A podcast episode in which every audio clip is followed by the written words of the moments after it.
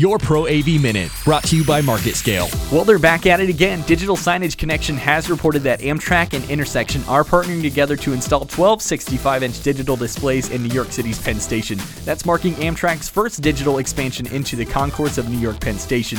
This is going to be vital in bringing commuters up to date information about service announcements in case of emergency, as well as generating some more revenue for the Amtrak. Sure, they're not too mad about that.